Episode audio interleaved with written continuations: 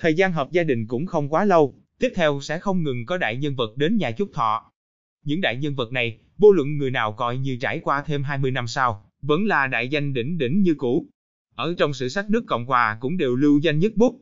Nguồn chu yên phun.vn Nhưng Lưu Vĩ Hồng biết rõ ràng, sau đó không lâu, nói cụ thể hơn cũng chính là khoảng 3-4 tháng sau, vài người trong bọn họ sẽ vĩnh viễn cáo biệt sân khấu chính trị.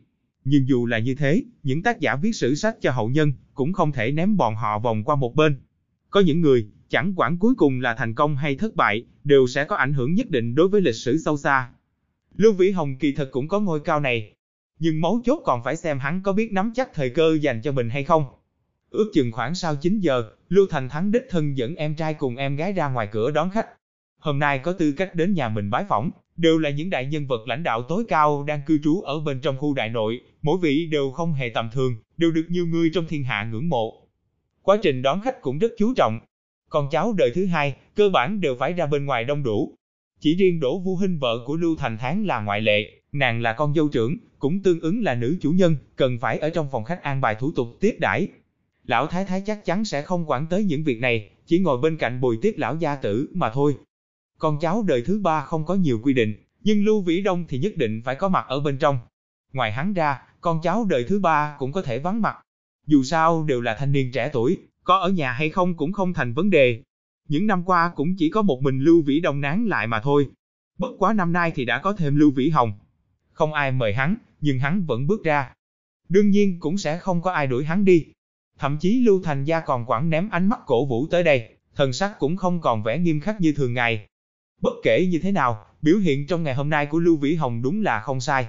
Thế nhưng còn khiến cho lão gia tử liền miệng tán thưởng hai câu, quả thực là hiếm khi trông thấy. Cho dù là Lưu Vĩ Đông, dường như cũng chưa có qua điểm ưu ái này. Hơn nữa Lưu Vĩ Hồng không phải dựa vào thủ đoạn làm nũng nói ngọt trẻ con mà giành lấy tán thưởng. Hắn nói hữu tình hữu lý, có căn cứ và trật tự rõ ràng, những cán bộ lãnh đạo bình thường, vị tất đã có phần trình độ như thế này. Đứa nhỏ này làm sao có biến hóa lớn như thế này đây? Nhưng bất kể như thế nào, đây cũng là chuyện tốt. Lưu Thành gia xác thực là vui mừng. Thỉnh thoảng mới có khách nhân đến nhà bái phỏng. Cho nên Lưu Vĩ Đông dường như rất tùy ý cùng đứng bên cạnh Lưu Vĩ Hồng, nói chuyện phiếm. Vĩ Hồng, đã quen với cuộc sống nông thôn chưa? Đây cũng là điểm bất đồng giữa Lưu Vĩ Đông và những anh em họ hàng khác. Hắn không nói ở nông thôn mà chỉ nói nông thôn, thôi. Không hổ danh là có nội hàm như cán bộ lãnh đạo. Lưu Vĩ Hồng mỉm cười đáp. Hoàn hảo, tuy rằng điều kiện vật chất ở nông thôn kém cỏi, nhưng bầu không khí rất trong lành. Quan hệ giữa người với người cũng đơn thuần hơn, không có phức tạp như trên những thành phố lớn. Ha ha, Vĩ Hồng này, xem ra cuộc sống mấy năm ở nông thôn, quả thật đã làm cho cậu thay đổi rất nhiều. Nhãn quan nhìn vấn đề cũng tương đối khác biệt rồi. Lưu Vĩ Đông liền bày ra hình dáng của ông anh cả, tán thưởng nói. Mặc dù là cuộc nói chuyện phiếm của hai tiểu bối, nhưng đám trưởng bối liên quan trong nhà đều phi thường chăm chú lắng nghe. Địa vị của Lưu Vĩ Đông ở trong nhà họ Lưu không phải tầm thường, mà mọi người đối với những biến hóa của Lưu Vĩ Hồng cũng cảm thấy rất tò mò. Nếu như Lưu Vĩ Đông khích lệ Lưu Vĩ Hồng, cũng là đang nói ra tiếng lòng của nhóm trưởng bối. Lưu Vĩ Hồng ngày xưa tính tình ưa thích hồ nháo, trải qua vài năm cuộc sống ở nông thôn rèn luyện, cùng thực tại khác nhau quá nhiều. Chỉ riêng phần khí độ trầm ổn kia, dường như so sánh cùng Lưu Vĩ Đông cũng không kém bao nhiêu, hơn nữa lời nói ra, đều hữu tình hữu lý. Nếu là đám thanh niên bình thường, kể về cuộc sống ở dưới nông thôn, khẳng định sẽ nhắc đến những hạn chế không được tiêu dao tự tại. Nhưng Lưu Vĩ Hồng mở miệng liền nhắc đến mối quan hệ đơn thuần giữa người và người. Không phải cậu vừa nói, quần chúng dưới đó tâm tình rất bất ổn sao? Lưu Vĩ Đông hỏi vặn ngược lại, xem ra hắn đối với biểu hiện nổi bật của Lưu Vĩ Hồng, vẫn là canh cánh trong lòng như cũ. Nhưng lúc trước còn đang diễn trò trước mặt lão gia tử, không tiện nói nhiều. Lúc này tự nhiên đã không còn băn khoăn thêm nữa. Lưu Vĩ Hồng chính xác nói, Đại ca, quần chúng dưới đó có tình tự đúng là sự thật. Rất nhiều cán bộ chúng ta, nhất là cán bộ ở dưới cơ sở, quan niệm đặc quyền tương đối nghiêm trọng, nên đã phát sinh ra rất nhiều mâu thuẫn. Lưu Vĩ Đông cũng trở nên nghiêm túc hơn, nói, Vĩ Hồng này, chăm chú quan sát công việc bên người là tốt, nhưng cũng không nên bị cái vỏ bên ngoài che mắt, không thể luôn mang theo ánh mắt soi mối vấn đề để tìm hiểu cách biến hóa đối xử trong xã hội. Anh vẫn câu nói kia, phần lớn cán bộ chúng ta đều tốt, chân chính muốn nắm giữ đặc quyền, chỉ là một phần nhỏ con sâu làm rầu nồi canh mà thôi. Đây là nguyên tắc vấn đề đúng sai rõ ràng, cậu ngàn vạn lần đừng bị những người có âm mưu riêng làm ảnh hưởng tới chính mình. Hơn nữa cậu là con cháu trong nhà họ lưu chúng ta, thân phận mẫn cảm, thì càng phải chú trọng hơn bình thường. Nếu một chút không cẩn thận, liền sẽ bị người khác lợi dụng ngay. Trong lòng Lưu Vĩ Hồng không khỏi dâng lên một cổ tà hỏa. Lưu Vĩ Đông chẳng những đem chính bản thân mình gán thành truyền nhân nối nghiệp của nhà họ Lưu. Hơn nữa còn đem chính mình trở thành người nối nghiệp duy nhất. Dường như bất kỳ anh em họ hàng nào khoác lên người một chút biểu hiện, cũng đều bị hắn coi trở thành mối uy hiếp trong tương lai. Ngươi là cháu ruột nhà họ Lưu, chẳng lẽ ta chỉ là ngoại nhân thôi sao? Không thể hoài nghi, Lưu Vĩ Đông là không mong muốn cái địa vị người nối nghiệp của mình bị khiêu chiến, hy vọng khí lực nhà họ Lưu đều tập trung lên trên người của một mình hắn. Đương nhiên, sau khi bản thân hắn giành được địa vị cao, tương phản cũng sẽ chăm sóc đến các huynh đệ tỷ muội khác. Nhưng có một điều cần phải khẳng định, Lưu Vĩ Đông hắn mới là người kế thừa trong nhà họ Lưu.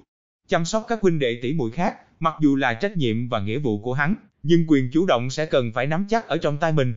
Nhưng rất nhanh Lưu Vĩ Hồng đã đem cổ tà hỏa vô danh đè nén xuống. Biểu hiện trong dĩ vãng của hắn thật sự quá mức kém cỏi, không thể dùng một hai tiếng đồng hồ ngày hôm nay để dung hòa lòng người. Nếu như mình kích động một chút, nói gì đó khác thường, như vậy bao nhiêu vất vả mới chiếm được một chút ấn tượng tốt, sẽ lập tức trôi theo dòng nước. Đánh giá của mọi người trong nhà đối với hắn, sẽ giống như trước kia chỉ là một đống bùn nhão, không thể trát nổi lên tường. Đại ca, anh nói rất có đạo lý, con sâu làm rầu nồi canh chỉ là những phần tử cá biệt mà thôi. Diễn cảm trên mặt Lưu Vĩ Hồng lại dâng lên vẻ mỉm cười. Thuận theo Lưu Vĩ Đông xác định một, tuy rằng hắn muốn chèn ép Lưu Vĩ Hồng, nhưng trên thể diện cũng không thể nào quá mức phụ trương. Hơn nữa bản thân Lưu Vĩ Hồng cảm thấy, Lưu Thành Thắng còn chưa tới mức nông cạn tranh giành một chút nổi bật của đứa cháu trai, mà xuất đầu thay cho đứa con mình. Xem ra, chuyện này còn liên quan đến vấn đề lập trường tư tưởng. Nghe bên ngoài đồn thổi, Lưu Thành Thắng và đồng chí Nguyệt Khoa có mối quan hệ rất gần gũi, quả nhiên cũng không phải tin đồn vô căn cứ. Đồng chí Nguyệt Khoa luôn luôn chú trọng đến phương diện công tác tư tưởng. Lưu Thành Thắng tự nhiên cũng có quan điểm này. Lưu Vĩ Hồng tuy rằng tuổi còn trẻ, nhưng chung quy vẫn là con cháu chân chính trong nhà họ Lưu, có những lời khi truyền ra ngoài, không hiểu sẽ tạo thành cái loại phong ba như thế nào. Dạ, bác cả, cháu xin ghi nhớ. Lưu Vĩ Hồng cung kính nói, diễn cảm trên mặt không có, một chút hờn giận nào. Vui buồn không lộ, đây chính là tâm lý cần phải có của một đại nhân vật. Lưu Vĩ Hồng mặc dù chưa làm quan lớn, lịch duyệt nhân sinh đều chỉ bó gọn trong hơn 20 năm thời gian. Bất quá sinh ra ở trong thế gia vọng tộc, xem như cũng là kiến thức quảng đại. Lưu Thành Thắng im lặng ngắm nhìn Lưu Vĩ Hồng, tự như đang lo lắng có thể tin tưởng vào lời hắn nói hay không. Lâm Mỹ như rốt cuộc nhịn không được, nói. Đại ca, Vĩ Hồng còn trẻ người non dạ, mong anh giáo dục nói nhiều hơn. Lưu Thành Thắng khẽ gật đầu, cũng không nói nhiều lời thêm nữa. Khoảng tầm 10 giờ sáng thì đồng chí Nguyệt Khoa mới đến. Thật lòng mà nói, tổng cộng qua hai kiếp làm người, đây mới là lần đầu tiên Lưu Vĩ Hồng tận mắt nhìn thấy đồng chí Nguyệt Khoa. Những lần sinh nhật của lão gia tử trong quá khứ, tuy rằng Lưu Vĩ Hồng cũng từng tham dự buổi họp gia đình, nhưng không phải ngày lễ mừng thọ, lão gia tử còn đặc biệt phân phó không tổ chức. Cho nên các đồng chí lãnh đạo trung ương cũng không đích thân tới bái phỏng, chỉ phái người nhà hoặc thư ký đến tặng quà mừng, bày tỏ tâm ý mà thôi. Hôm nay là ngày mừng thọ 80 năm tròn của lão gia tử, đoàn người tự nhiên là muốn đích thân đến nhà bái phỏng. Lưu Thành Thắng đích thân nghênh đón đồng chí Nguyệt Hoa tiến vào trong phòng khách, cùng chào hỏi lão gia tử. Trừ bỏ Lưu Thành Thắng, con cháu đời thứ hai và Lưu Vĩ Đông đều không có đi theo vào bên trong. Lão gia tử cùng đồng chí Nguyệt Khoa đàm luận.